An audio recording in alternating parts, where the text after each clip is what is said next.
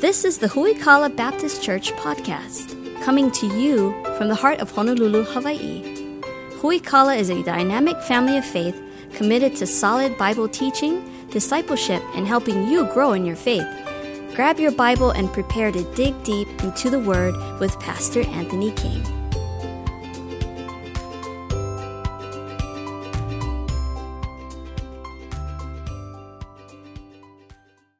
Thanks for being here today. I'm delighted to have you with us today, celebrating worshiping Jesus uh, this morning. Grab your Bibles, turn to the book of Philippians, chapter number one, is where we're going to be at this morning, Philippians 1. Currently uh, in the really the beginning stages of our study of the book of Philippians. Uh, we're about, uh, I don't know, six messages deep in our study of uh, Philippians verse by verse entitled Magnify Jesus. If you missed any of the messages so far, you can always get caught up at our website, huikala.church. You can also subscribe to our podcast, or uh, my favorite way to stay caught up is the Huikala app. If you've never downloaded that, download the Huikala app. You can actually click on the button that says podcast and go to today's message. And there's a button where you can follow along with the notes for today. You can fill in the notes in your browser and email them to yourself at the end of that if you want to do that. You can always download the, the notes from our church website as well. Print those out when you come. Uh, or just bring a blank sheet of paper and write down some thoughts. Whatever you do, take really good notes because you're going to need them later. We've been going through the book of Philippians, just again, a bit of a refresher. Paul started the church at, Philippi from scratch uh, and pastored the church for a little while, moved on, and then about 10 years later, from prison, he writes a letter back to the church at Philippi, uh, just encouraging them, telling them to, to stay after it, keep with it. And so that's where we find ourselves here today. If you're taking notes, and I highly recommend that you do, the title for today's message Some People Are Awful, and That's Okay. Uh, the Apostle Paul uh, writes here, and he says, Hey, some people are causing some problems, but no sweat. It's, it's actually not really that big of a deal. And we'll take a look at why today. Uh, so, Philippians uh, chapter 1 this morning, uh, if you would, we're going to start in verse number 12. Last week we took a look at how Paul said, Hey, I'm going through some a rough spot right now, but it's okay because the gospel is going to go further. And so we'll start there, and then we'll read through uh, verse number 19 this morning. Philippians chapter 1, starting in verse number 12. But I would ye understand, brethren, that the things which happened unto me have fallen out rather unto the furtherance of the gospel. So that my bonds in Christ are manifest in all the palace and in other places. Many of the brethren in the Lord waxing confident by my bonds are much more bold to speak the word without fear. Some indeed preach Christ even of envy and strife, and some also of goodwill. The one preach Christ of contention, not sincerely, supposing to add affliction to my bonds. But the other of love, knowing that I am set for the defense of the gospel. What then? Notwithstanding every way, whether in pretense or in truth, Christ is preached, and therein I do rejoice, yea, and will rejoice. Paul writes here a little bit of a different tone than he takes in other writings that Paul has. As Paul writes to the churches at Galatia, a group of churches in the Galatian region that were infiltrated false teachers. Man, he is angry. He is upset. And he writes to them and says, I'm so disappointed that you've gotten called to another gospel so quickly and you've left the true gospel. Immediately off the bat in the book of Galatians, Paul writes and he's upset because uh, they've started messing with the gospel. But here we find Paul saying, hey, some people are preaching for Christ uh, and they're not doing it for the right reasons, but that's okay. How do we really balance the difference between that? One group people are preaching Christ uh, incorrectly and he's upset. Other groups are preaching with the wrong motives, but he's okay with that. What gives? What's the difference here? And we'll take a look and unpack that today. I had the opportunity to travel to El Salvador uh, several years ago on a missions trip with my pastor, Pastor Paul Chappell, and we uh, landed in San Salvador and, and gotten into some cars and immediately got out. And the, the buses there are kind of privatized a bus system that they have, and so uh, the, all these buses are decorated differently. And I, I, was immediately struck because there was a beautiful, brightly colored bus that had been painted uh, custom, and it said Jesus on the side of it. And I thought, Man, how awesome is that? Like a bus that says Jesus, and people are getting on it and going to work and being dropped off at their houses. Man, then another bus came by and had a big cross on the side of it. I thought, man, a, a country like this that loves Jesus. The, the name El Salvador literally in Spanish means the Savior. And so I thought, man, what an amazing people of, of just love the Lord the way that we do. And then the same buses on the other side would have a picture of the Virgin Mary praying, and they'd have a rosary down the other side. And I thought to myself, wait a minute. I think the Jesus that they're talking about is not the Jesus of the Bible, which is a Jesus of grace. They're speaking of a Jesus of works. They're, they're not venerating Jesus Christ and worshiping Him. They're venerating the Virgin Mary. Oh, this is not good at all. And so now there became a lot of confusion. When these people say that they love Jesus, uh, do they speak of the Jesus of the Bible or do they speak of another Jesus? Paul here in this case here says, hey, these people are speaking of Jesus and it's okay. But in uh, the book of Galatians, he says, these people are preaching Jesus, but not the right way. So, how do we discern the difference? You and I need to be discerning Christians. Uh, Paul, as he wrote to them in verse number 11, says, uh, Hey, church, I want you to grow in love and that you would grow in knowledge and judgment. I want you to be discerning. I don't want you to just give everybody who names the name of Jesus a pass. How do we know the difference? Some people have also misinterpreted this passage of scripture where Paul says, hey, some people are preaching Christ of strife and envy, and that's okay. I'm just thankful that Jesus is being preached. And they've misapplied this passage to say, hey, everybody who names the name of Jesus automatically gets a pass. So we shouldn't call out false teachers. We shouldn't call out false gospel. Uh, we should just say, hey, Jesus is being preached and that's okay. That's not what Paul's saying here. So we need to unpack exactly what it means. Now, to help you understand and kind of set a foundation for where we're going with this, I want you to first of all understand that God is not a pragmatist. Pragmatism says the end justifies the means. It doesn't matter how you get the end result, just get it done. That's the idea of pragmatism, that the, the end justifies the means. Doesn't matter how you get the result, just get the result. And as you can imagine, pragmatism has very, very dangerous consequences. For example, if you say things like, hey, I want you, uh, as a salesperson, to meet a quota of sales. I don't care how you meet the quota, just meet it. Well, if the, the end justifies the means, then we can have nefarious purposes behind what we do. When you say things to, uh, for example, like police officers, hey, I want you to get a quota of X number of citations in a given uh, time period. They might go through nefarious ways to get those citations and meet that particular quota that they have. If the goal is just that, that at the end of the day we want more people to hear about Jesus, we don't care how they do it, we could go about any means that we want to do it. Hey, pack out the Blaisdell next Sunday for our church uh, seven year anniversary, which is next Sunday. Put on your calendar, don't miss it. We could pack out the Blaisdell next week. All we'd have to do, give away 10 Cadillac Escalades must be present to win. Man, we'll pack the whole joint out. But does the end justify the means? In God's eyes, it never does. So God doesn't want us to just make Jesus known, don't care how you do it. The end does not justify the means with God. God has a specific way that he wants things done, and he wants it done his way. And if you do things God's way, the end results will be exactly what you want. Keep your finger here in Philippians. We're going to come back in just a sec. But turn over to the book of Numbers, if you would, Numbers chapter 20. Genesis, Exodus, Leviticus, then Numbers. Numbers chapter 20 is where we'll be at. Moses has taken the children of Israel and led them out of slavery in Egypt and brought them out into uh, the wilderness. And basically, they're wandering around uh, because they can't go into the promised land yet because God says everybody's got to die off first. Fascinating story. You should read it. But they find themselves in the middle of the wilderness, again, without food, without water. They begin to gripe. They begin to complain. Numbers chapter 20 is where we find ourselves. Uh, they're out there. They're hungry. They're thirsty. Uh, their kids are crying. They got nothing to eat. They got cattle who has nothing to eat. Numbers chapter 20, verse number 4. Why have you brought up the congregation of the Lord into this wilderness that we and our cattle should die here? And wherefore, why have you made us to come up out of Egypt to bring us into this evil place? Is it no place for seed or figs or vines or pomegranates? If there's any water to drink, hey, there's not even any fruit out here. There's, there's nothing to eat out here. There's nothing to drink out here. We got cattle, we got kids.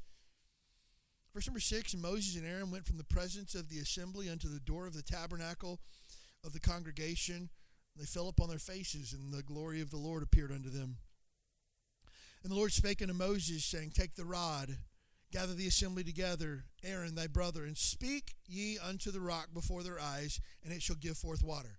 Instructions very clear. Speak to the rock, it's going to give you water.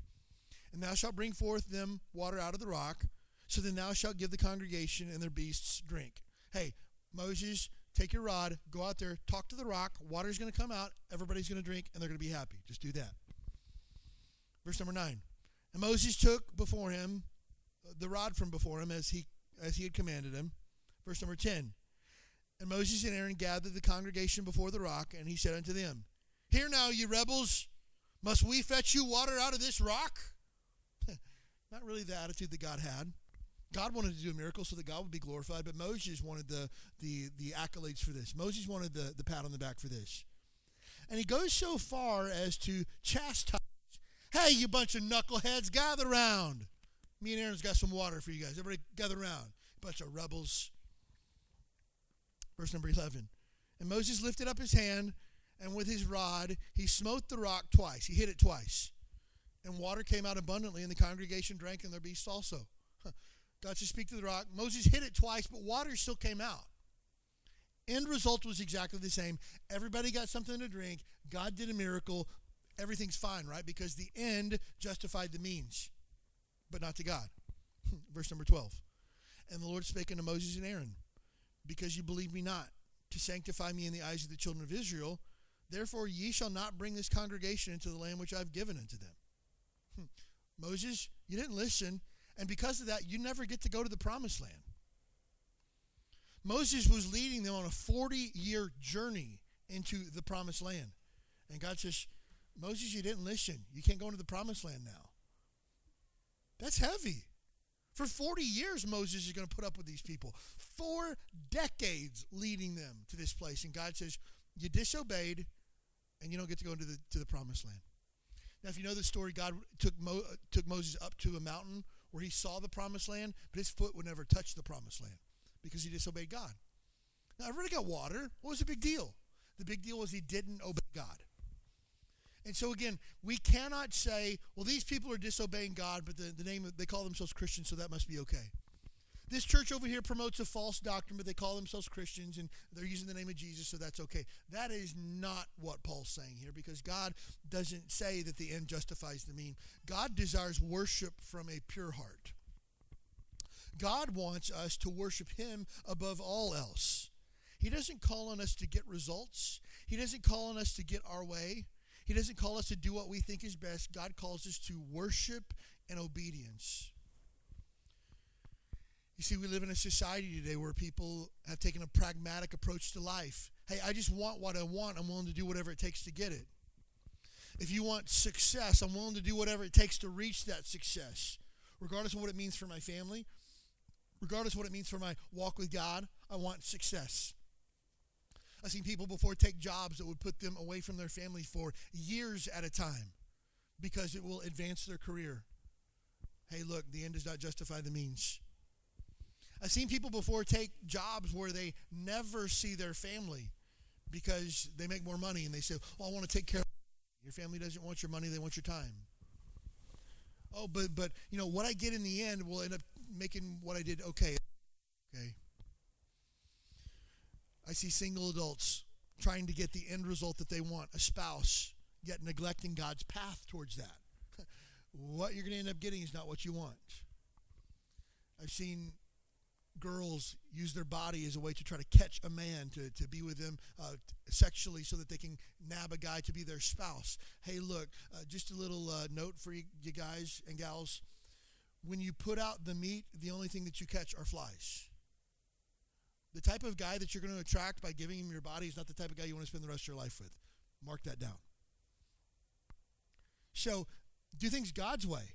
Be a man of God, be a woman of God, and you'll attract the right type of person. Know this a man of God wants a woman of God, a woman of God wants a man of God. So, be the person God wants you to be, and you'll attract the right type of person.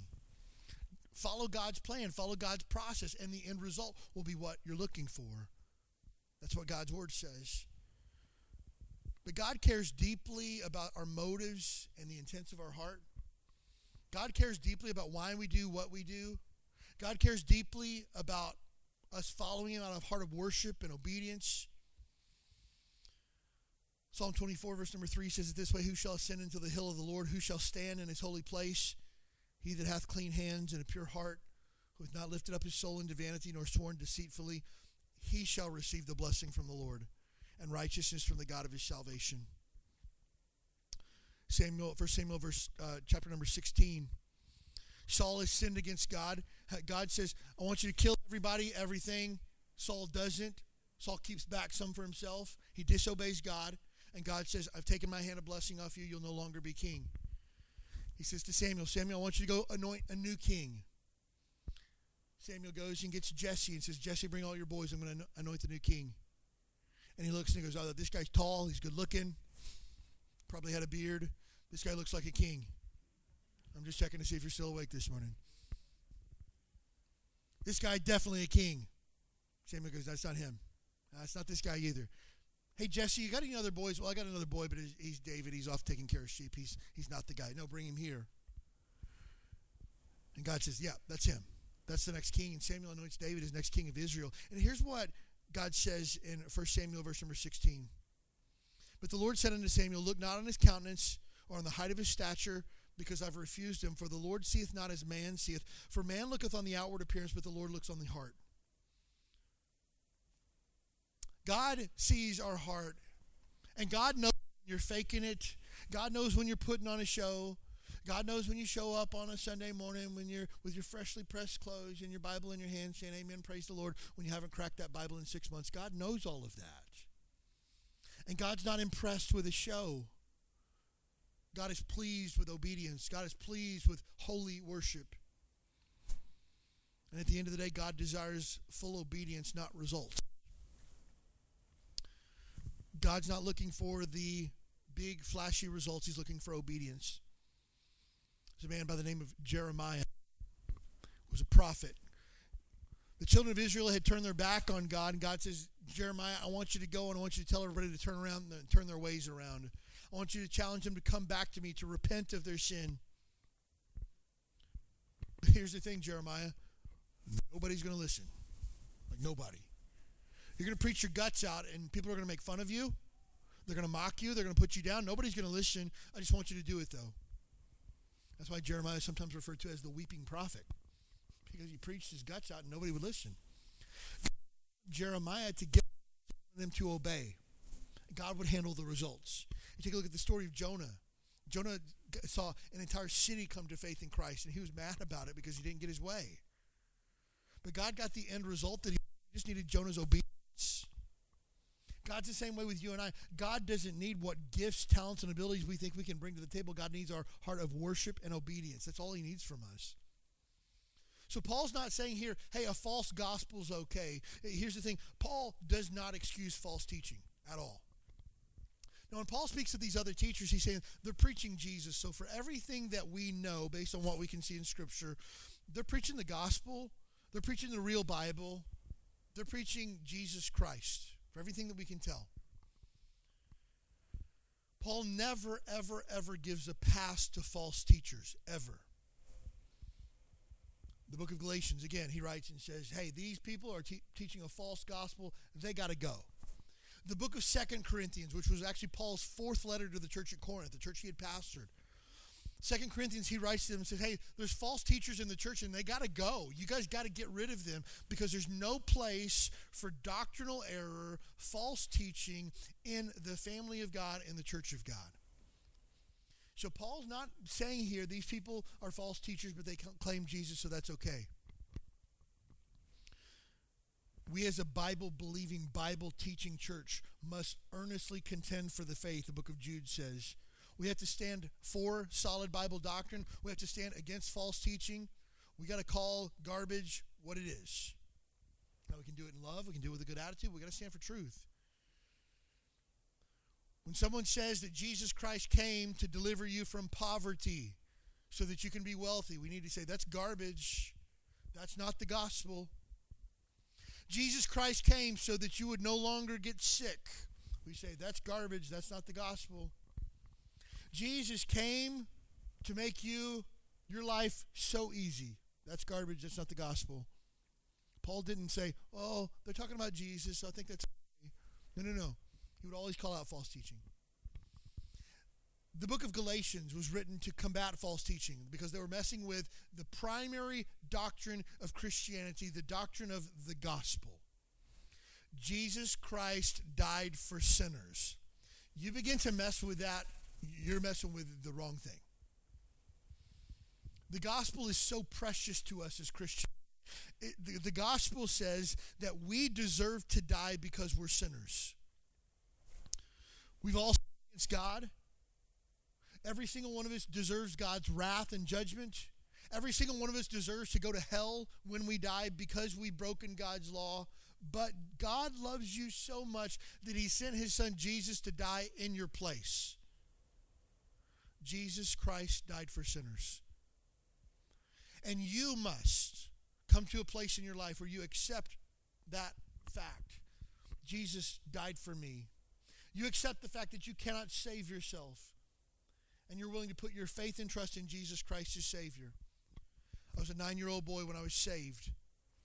I recognize I'm a sinner. I've broken God's law. I need to be forgiven. And Jesus is the only way. And as a nine year old boy, I said, God, I know that I'm a sinner. I know that I've broken your law. I know I deserve to go to hell. But I'm asking you to forgive me of my sins and save me. And that day, I was born again. That's really important because Jesus says in John chapter 3 no man shall enter the kingdom of God unless he is born again. It's the only way that you can be saved. Jesus says in John chapter 14, I am the way, the truth, and the life. No man comes to the Father but by me.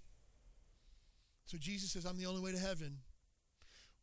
We will fight for that message until we die. If we call ourselves Bible believing Christians, we will stand for that and we will stand against error. Any church that comes along that says this church can provide salvation, we will say that is not true, that is false. But let's say, for example, there's a church that's a little bit different than us. They still preach Jesus. Maybe they're more a little bit more relaxed in their philosophy, more relaxed in their style, but they're preaching the death, burial, and resurrection of Jesus Christ. They might sing, sing some songs that I'm not fond of. Their preacher might look like he uh, uh, walked through the dressing room at Hot Topic. Um, you know, they might do things a little bit differently than we would do, but if they're preaching Jesus, you know what I would say? Hey, keep preaching Jesus. If people are coming to faith in Christ, people are being discipled and being committed Christians, we can say, hey, brother, keep after it. Keep up the good fight. Keep preaching Jesus. That's what Paul's saying. Some people are preaching Jesus. Some of it's hurtful to me. Some of it's from the wrong motives. But they're preaching the gospel. And as long as they continue to do that, I'm going to rejoice. I'm going to be thankful for it. I'm going to go forward. That's what Paul's saying. He never, ever excuses false teaching, he never excuses messing with the gospel. So we, as Bible believing Christians, will continue to call out false teaching every single opportunity that we get because false teaching sends people to hell. Paul also does not excuse those who would be harmful to the cause of Christ. I've known people I've known people, I've known pastors, I've known churches before that are gun barrel straight on doctrine, salvation. Jesus Christ is the only way to heaven. But they're hateful, they're vile, they're ugly. They hate unbelievers. They hate certain groups of people. The speech that comes from their mouth is hateful speech. And I can look at that and go, that's not me. That's not Christ. That's not Christian Christianity that I know. That's not the Bible. So Paul doesn't excuse those who would be harmful to the cause of Christ. He doesn't give a pass to those who would hurt the name of Jesus Christ. And when anybody stands in a pulpit and say that the death of homosexuals is something to be celebrated, hey friend, you don't understand the gospel. That's harmful to Christianity. That makes Christians look bad. That makes Jesus look bad. And we will repudiate people who say hateful, hurtful, ugly things like that because Jesus Christ was full of grace and he's full of truth. He didn't have a problem saying what needed to be said because he was full of truth. He had no problem being kind, loving, compassionate, merciful, and gracious because he was also full of grace. So Paul doesn't give a pass to false teachers. He doesn't give a pass to people that are harmful to the cause of Christ. But here's what Paul does do. He excuses those whose motives might be suspect. He says in verse number go back to Philippians 1 if you would. He says in verse number 15 Some indeed preach Christ even of envy and strife. envy means that you want something that somebody else has and, and you have a, a, a ill will towards them because of it. Paul's saying, I think maybe there's people who are jealous of me and, and, and what I had. There's other people who preach Christ because they want to stir up strife, they want to create problems, they want to create drama. And he says, but at the end of the day, they're preaching Jesus, and I can't argue with that. You see, it's very difficult for us to judge someone's motives. I can't see your heart all I can see is what's going on. And so Paul says uh, they're preaching Jesus out of envy and strife, and but Jesus is being preached, so I guess I'm going to be okay with that. And, you know, they're, they're, they're preaching Jesus in a way that would be harmful to me, but I'm okay with that. But at the end of the day, Jesus is being preached. And so Paul does He doesn't judge anybody's motives. Now, this is a good po- time to pause for and say that verse that we talked about from 1 Samuel, verse number 16, where it says, God looks on the heart, but man looks on the outward appearance. Sometimes people use that verse incorrectly to say, hey, I know I'm a foul mouthed, gossiping, ugly, carnal, sinful Christian, but God knows my heart. You ever heard anybody say that before? Well, you can't judge me. God knows my heart. The Bible says that God looks on my heart. Yeah, but it also says man looks on the outward appearance. And what I'm seeing from what I see in your life is not good. That maybe God does know your heart, but what I see on the outside is not helpful to the cause of Christ. Jesus went so far as to say this a good tree cannot bring forth bad fruit, and a bad tree cannot bring forth good fruit. Now, it's important to understand, too, as, as Christians, it's not our job to be fruit inspectors.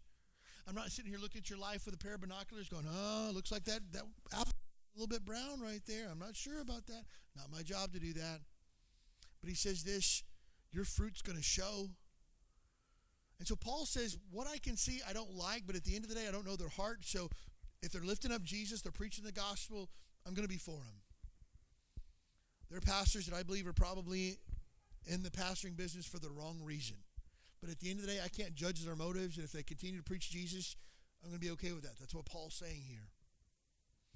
Paul also excuses those who have a personal issue with him. Verse number 16, he says, The one preached Christ of contention, not, sincere, not sincerely, supposing to add afflictions to my bonds. Paul says some people are preaching Jesus in such a way that would be personally hurtful to me while I'm here in prison. Now, we don't really know what exactly that looks like. We don't know exactly what people were saying that would have been personally hurtful to Paul.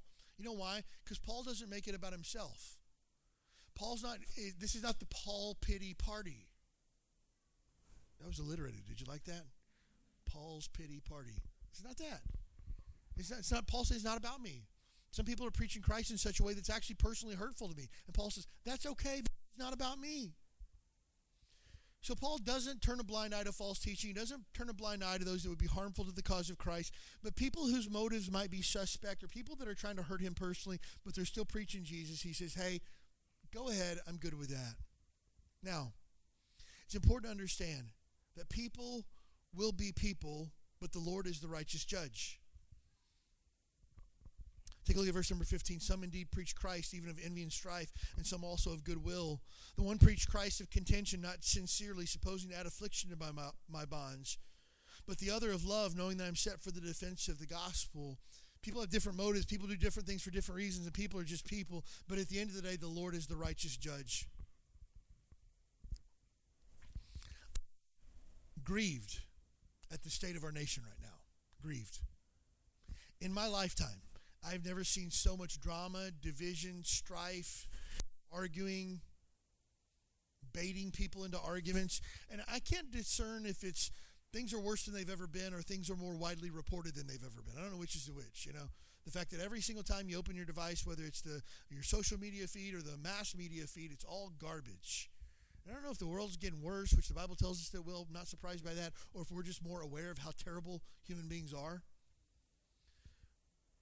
But this week, to see on the news and see in social media people who call themselves Americans calling for the death of our own president, that's not right, folks. Look, we've had terrible presidents before. But I can't remember a single time where everyone, anyone has ever called for the death of their own president. Ever. But people do it flippantly today. It just goes to show the depravity of man's sinful heart.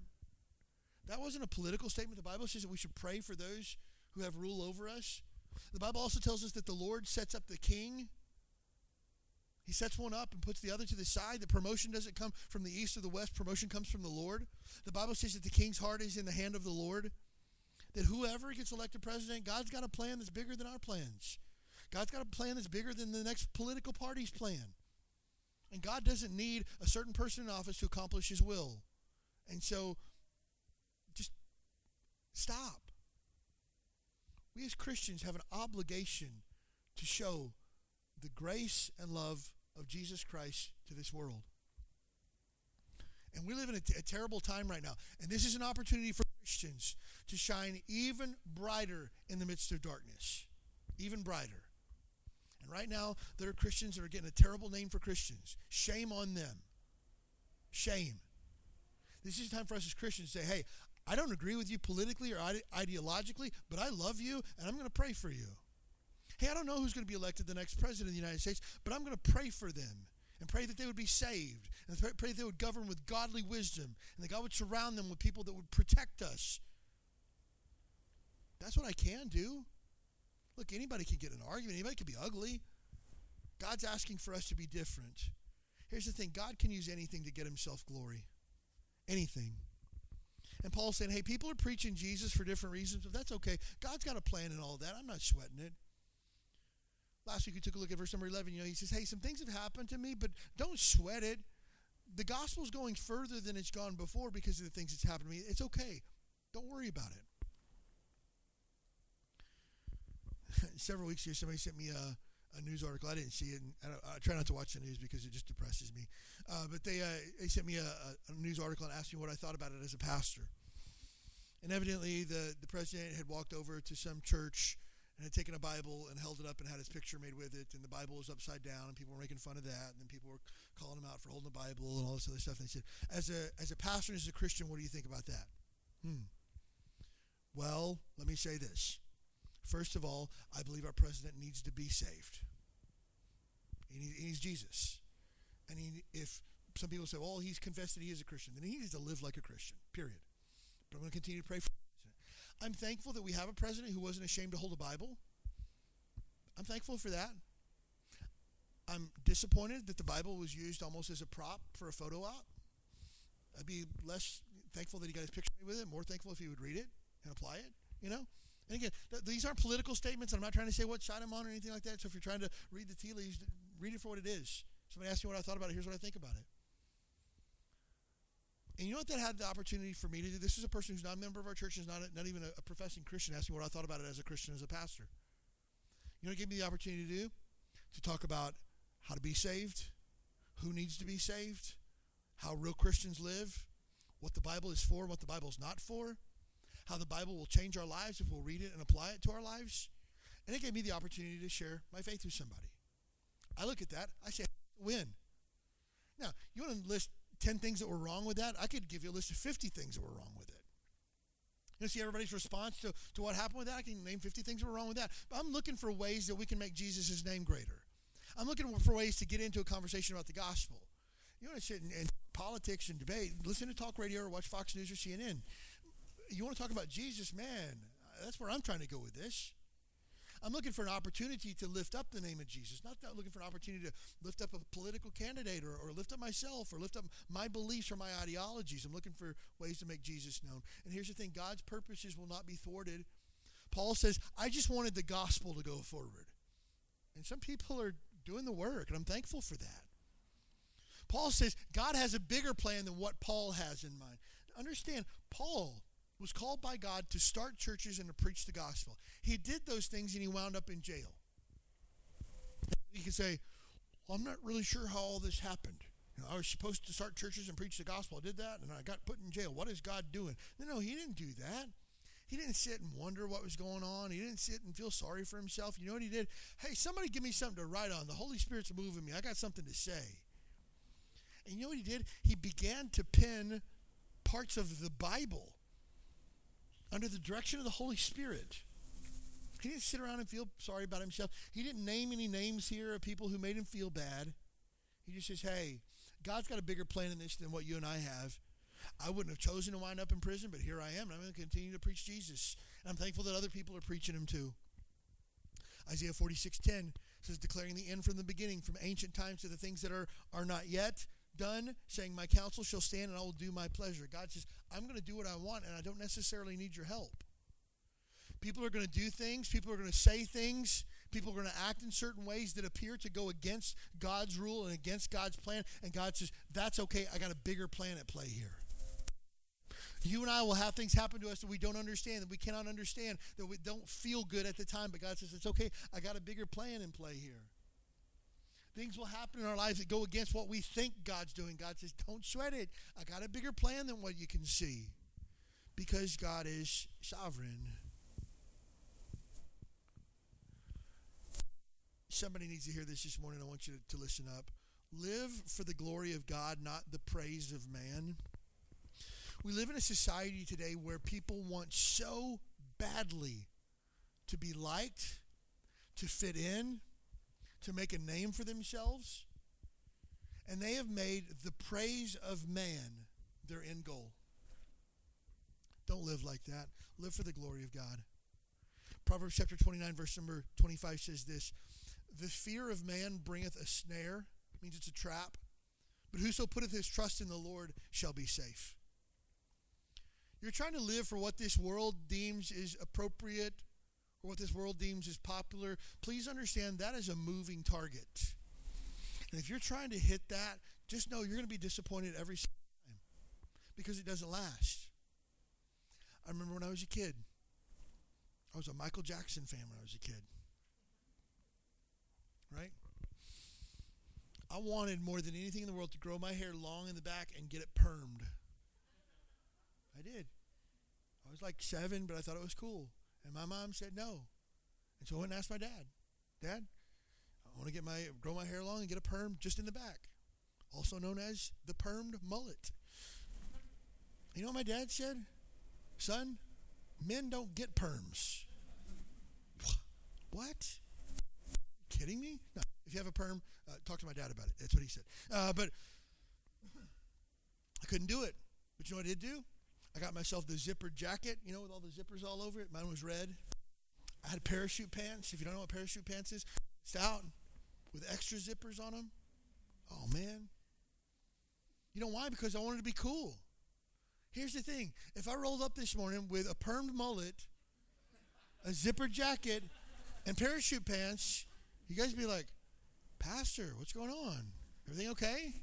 Like, October, Halloween yet, you know? You know why? Because that was really, really cool like 35 years ago, not so cool today. I would have gotten so much praise from a permed mullet 35 years ago. So much praise. But here's the thing the praise of man is a moving target. To receive the praise of man now, I'm going to have to compromise on things that are dear to me. I can't say the things that who I really am because I'm worried about the praise of men.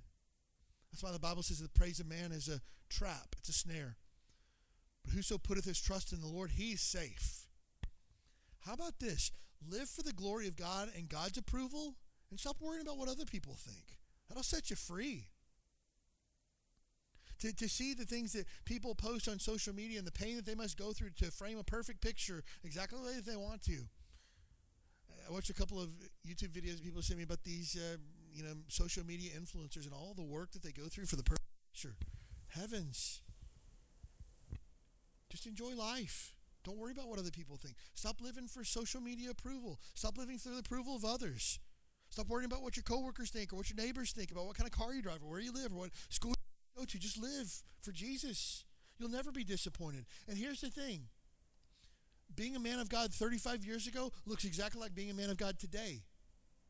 And a guy who's living for Jesus today, nobody looks at that and go, that's embarrassing. Look at that. That went out of style 35 years ago. No, it's been in style for 2,000 plus years because it's timeless. The praise of man is a moving target. So Paul's saying, I'm not living for other people to think that I'm somebody. I'm not living for pats on the back. I'm not li- living so that other people will think that Paul's somebody. And if people want to talk trash about me, people want to be hurtful towards me, that's fine. As long as Jesus is being made famous, I'm okay with that. Paul says in verse number 19, For you know that this shall turn to my salvation through your prayer and the supply of our Spirit of Jesus Christ.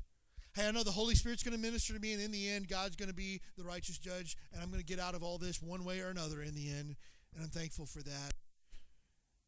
And Paul teaches us that we can rejoice at the good that comes from every situation.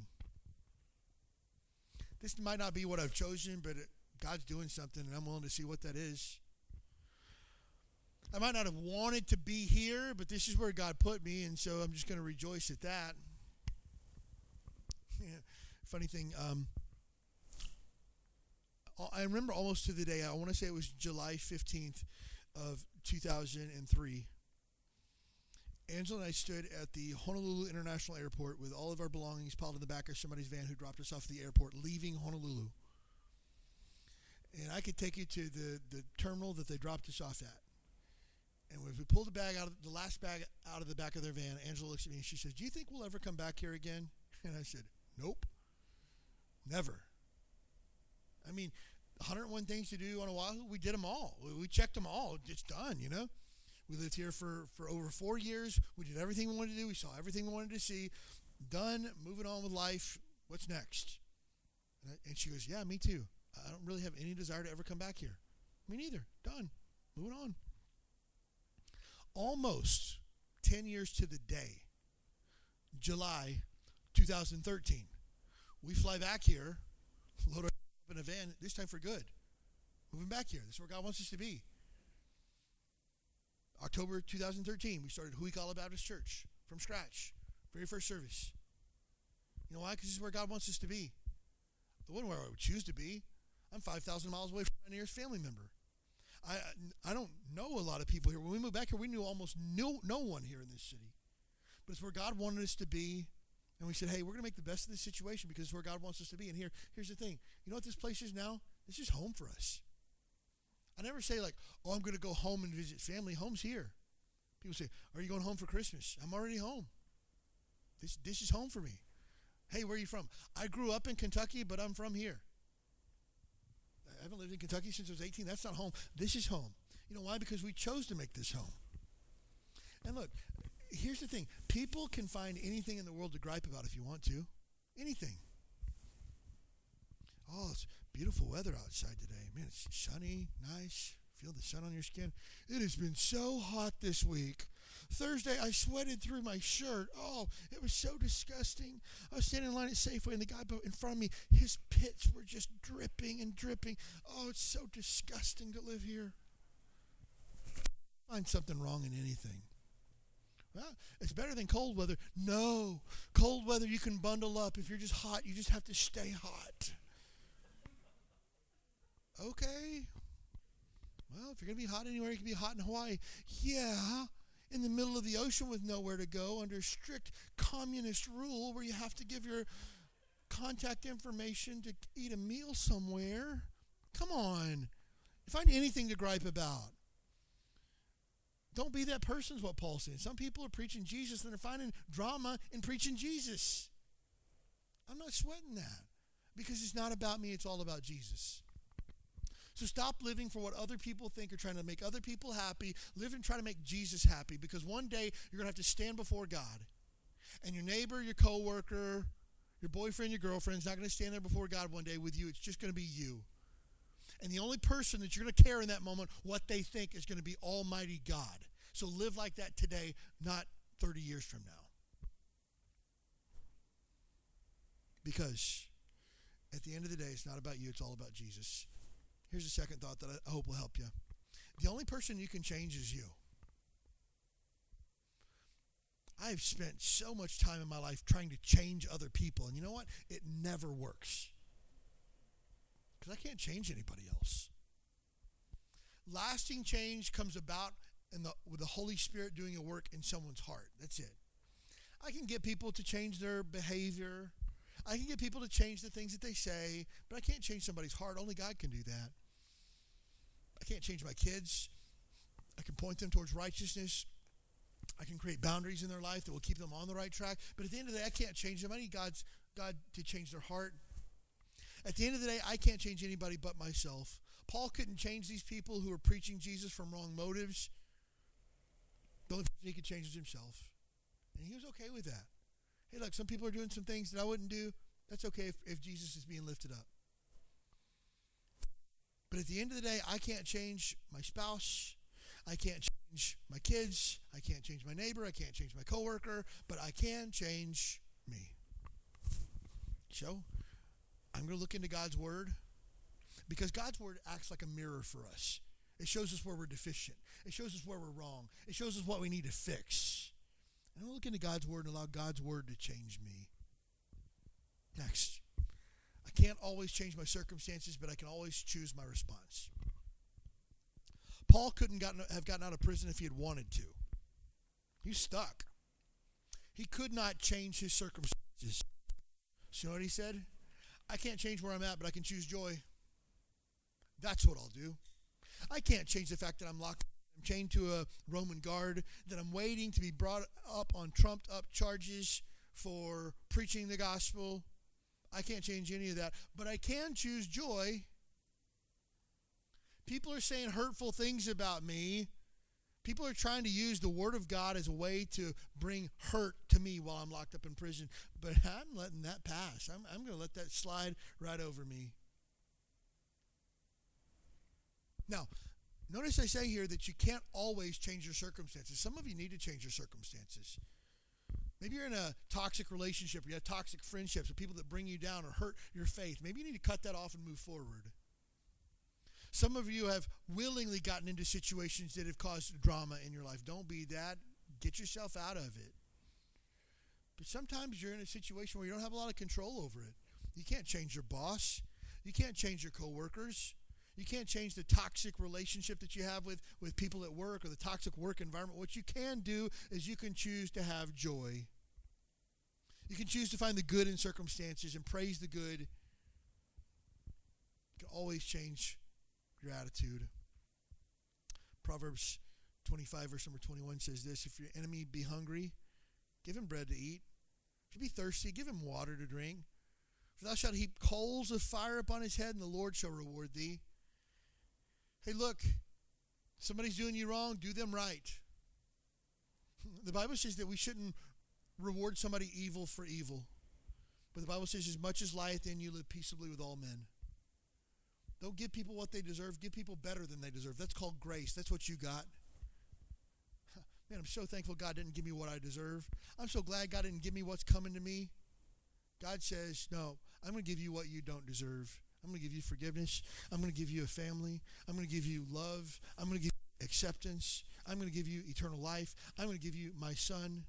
I'm going to give you my Holy Spirit. I'm going to give you the promises of my word, not because you deserve it, but because I'm gracious. Man, I want to be gracious like that. I can choose to be gracious. People are unkind to me, I can choose to be gracious back. People say hurtful things about me, I choose to be gracious. I can tell you right now, I don't have a single solitary enemy in this world. Not no person that I would wish harm upon, nobody that I would wish bad things would happen to him. nobody that if I saw at the grocery store I'd turn around and walk the other way. Now, that being said, I got a list of probably a dozen people who hate my guts. But I got no ill will towards them. That's what the Bible means when it says live peaceably with all men. Hey, from my end of the table, everything's cool. Man, if I saw him at, at, at Safeway, I would give him an air high five t- today. I'd give him a hug if I could, but I can't. So I just give him an air high five. I got no problem with them. You know why? Because I've chosen my response. People have, have told lies about me, told lies about our church, told lies about my family, said hurtful things about my family. But you know what I've chosen to do? God's going to handle that. What that. You know why? Final thought this morning. We cannot allow the actions of others to steal our joy. Not going to do it. Nope. And if you're taking notes, and I recommend that you do, write out beside that, protect my joy at all costs. Because know this the devil can't steal your salvation, but he can steal your joy. A terrible boss can't steal your salvation, but he can steal your joy. A terrible marriage relationship can't steal your salvation, but it can steal your joy. And just let me aside here. If you're in a terrible marriage relationship, ask for help because there's always hope in Jesus Christ. Everybody goes through difficult times in marriage. You just can't stay there. There's hope. That steal my joy. Paul's in prison. He did what he was supposed to, and he got locked up for it. Didn't steal his joy. He writes letters and says, Hey guys, I think about you. I pray for you. I'm so happy for you. I love you. thankful for your partnership in the gospel.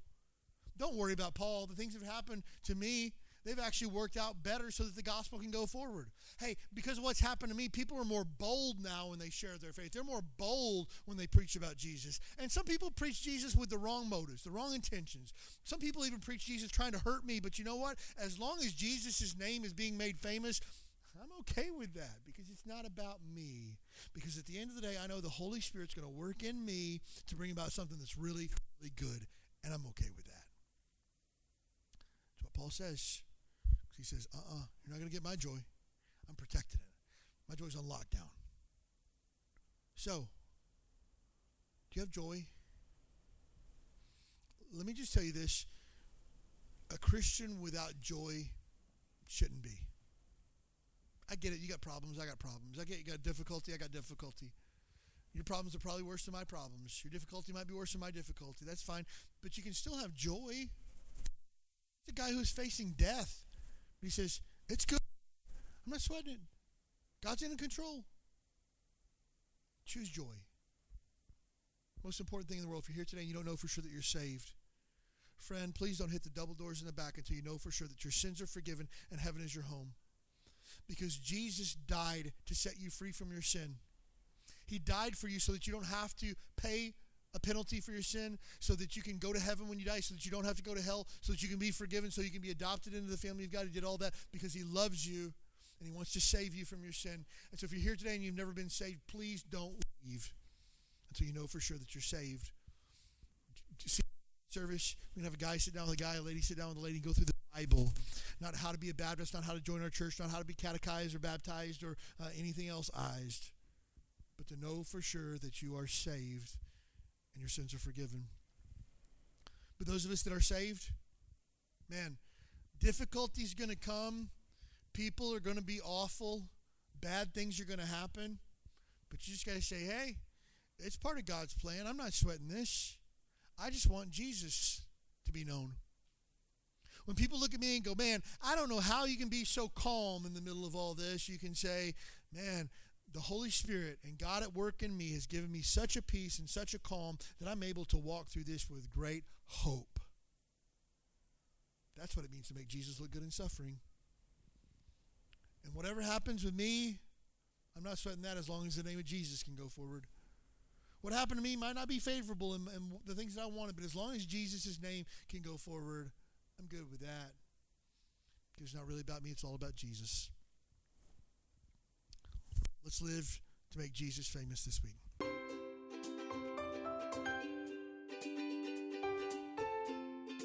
Thanks for joining us for the Huikala Baptist Church podcast. We'd love to have you as our guest this Sunday morning at 10 a.m. You'll find exciting classes for your keiki, a welcoming church family, and a message from the Bible that's sure to encourage your heart. Join us this Sunday. You belong here.